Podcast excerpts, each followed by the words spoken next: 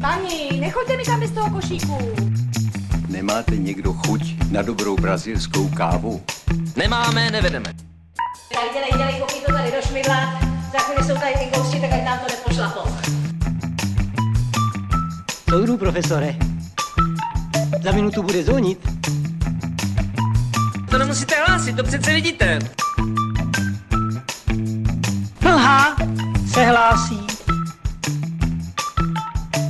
Kamera. Klap. 718. Já mám pouze dotaz stran té brazilské kávy.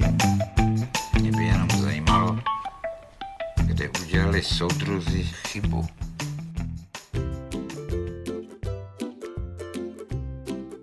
Napadla vás už někdy při sledování televize otázka, jak vlastně tohle všechno vzniklo? Otázek ohledně dějin televize je mnoho a rozhodně si teď nestihneme odpovědět na všechny. Pojďme se ale společně podívat alespoň na stručný náčrt příběhu československého televizního vysílání. V dnešním díle na vlnách retra si povíme, kdo byly hlasatelky, kdy vznikl večerníček nebo v kterém roce bylo zahájeno barevné vysílání. Nezapomeneme na oblíbené seriály a pořady československé televize a poslechneme si ukázku zahájení vysílání.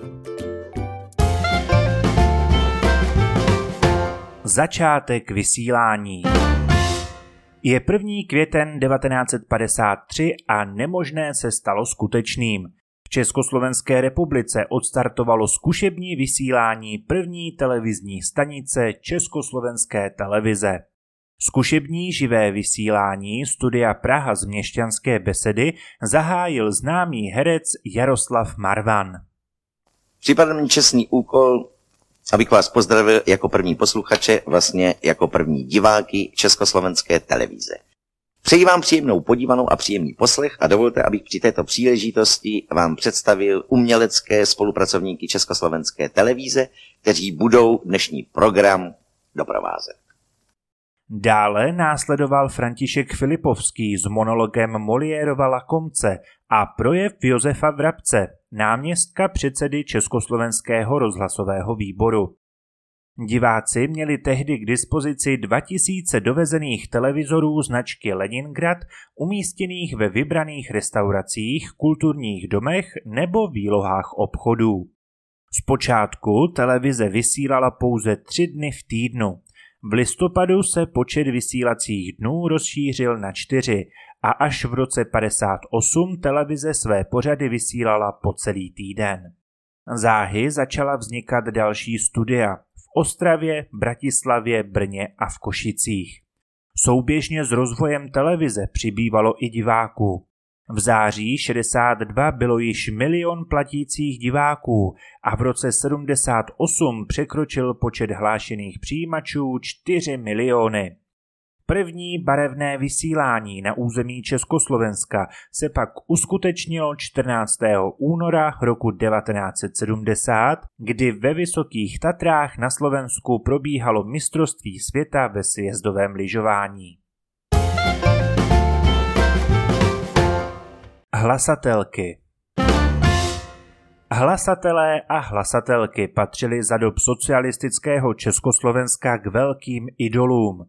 Každý večer diváka provázeli televizním programem, uváděli pořady a byli tváří tehdejšího televizního vysílání. Vzpomenete si na některé? Vůbec první stálá hlasatelka byla Jarmila Šusterová, dále Kamila Moučková, Heda Čechová, Milena Vostřáková, Dagmar Dvořáčková, Zdena Vařechová a spousta, spousta dalších. V ukázce máme zahajovací znělku Československé televize a hlasatele Miloše Frýbu.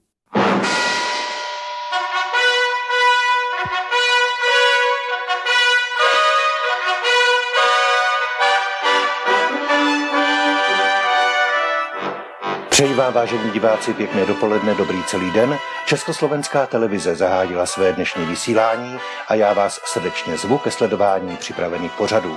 Tak jako vždy, i dnes jsou nejprve na řadě zprávy. Hlasatelé byli s československou a posléze českou televizí spojeni od počátku vysílání v roce 1953. Soukromé televize po svém vzniku v 90. letech podobný způsob upoutávek nepoužívali. Z obrazovek veřejnoprávní televize populární hlasatelky a hlasatelé zmizeli na konci roku 2005.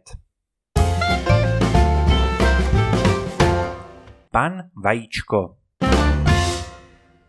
Pan Vajíčko byla animovaná postavička, která za socialismu oddělovala v československé televizi reklamy od ostatních pořadů a také jednotlivé reklamy od sebe. Vytvořil jej animátor Eduard Hoffman v roce 1967.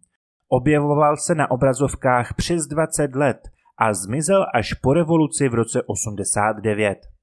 Zpočátku se mu říkalo Pumperlík, Jméno pan Vajíčko mu dali spontánně sami televizní diváci.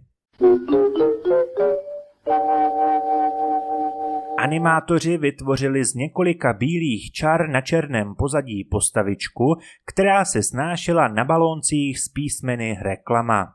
Na jejím základě o něco později vznikly i dvousekundové předěly, které se vkládaly mezi jednotlivé šoty.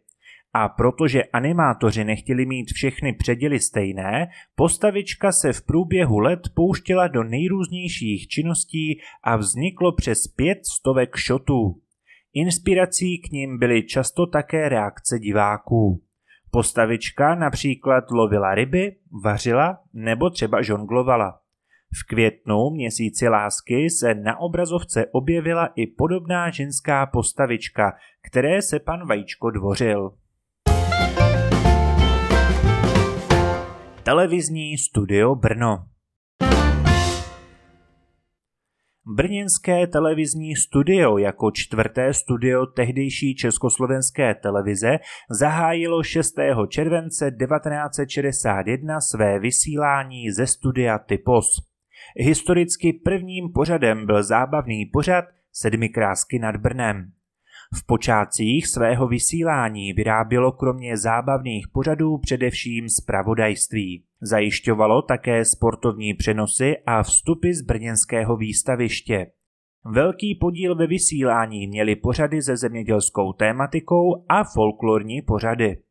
Krátce po vzniku studia se začala psát významná historie pořadů pro děti a mládež, která v Brně trvá dodnes. Začátkem 70. let se na obrazovkách objevily první pravidelné dětské soutěžní pořady. Byly to například piškvorky, hrajeme si každý den, kámen, nůžky, papír, holky a kluci z jedné lavice, hip hop hop nebo AZ Quiz Junior. Jedním z nejstarších publicistických pořadů byl pořad To nechce klid, schovývavá kritika nešvarů tehdejší doby. Seriály a pořady. Vzpomínáte na své oblíbené televizní seriály a pořady československé televize? Zcela nový žánr televizní seriál mohli diváci v Československu zhlédnout poprvé 9. prosince roku 59. Jmenoval se Rodina Bláhova, vysílal se živě a do dnešních dnů se zachoval pouze jeden díl – Dále si určitě vzpomenete na seriály Byli jednou dva písaři, Chalupáři, Byl jednou jeden dům, Cirkus Humberto, FL Věk, Slovácko sa nesúdí, hříšní lidé města Pražského, sanitka, nemocnice na kraji města, žena za pultem, 30 případů majora Zemana nebo oblíbení bakaláři. Z dětské tvorby to byly například Pantau, chobotnice z druhého patra, návštěvníci, Arabela, létající čestmír nebo kamarádi. Zábavných pořadů, které přinášela tehdejší televize, bylo nespočet. Od velmi oblíbených Silvestrů přes televarieté, šarády nebo Clip Club až po Magion, Kuřátka, Malý televizní kabaret nebo Studio Kamarád. Československá televize tak každý den lákala své diváky na bohatý program pro děti i dospělé. Večerníček Večerníček se začal klubat na svět již v roce 1963 pod jménem Stříbrné zrcátko, což byly nedělní podvečerní pohádky s nepravidelnou stopáží. Velmi populární se stal například Robot Emil.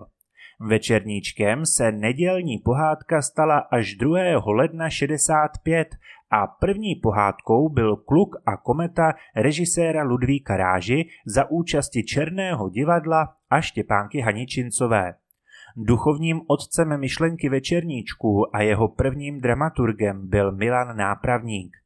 Proslulá večerníčkovská znělka, která je vůbec nejstarší českou televizní znělkou a jednou z nejstarších v Evropě, vznikla v červenci a srpnu roku 65.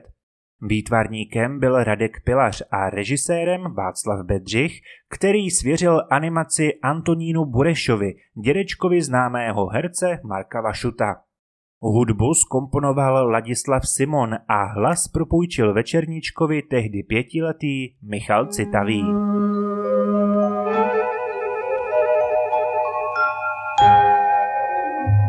Dobrý večer.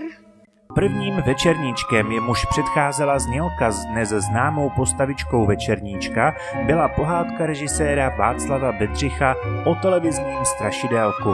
Určitě si vzpomenete i na oblíbené broučky, pohádky ovčí babičky, o loupežníku Rumcajzovi, pohádky z mechu a kapradí, o Krtkovi, Pat a Mat, Maxi Pesfík, krkonožské pohádky, Bob a Bobek, Mach a Šebestová a spoustu, spoustu dalších. Dobrou noc.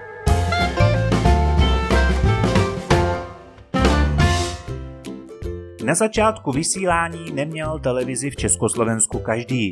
V té době bylo zvykem, že když si někdo pořídil v domě televizi, chodívali k němu sousedé na návštěvu sledovat některé programy. Postupně však televizorů přibývalo a tudíž přibývalo i diváků. Rodiny se nedočkavě choulily v obývacích pokojích kolem televize v dychtivém očekávání svých oblíbených pořadů museli i týdny čekat na to, jaké osudy potkají jejich oblíbené hrdiny televizních seriálů. Televize byla určitý fenomén. Videostop, pokus pro dva, šest ran do klobouku, zpívá celá rodina nebo 10 stupňů ke zlaté.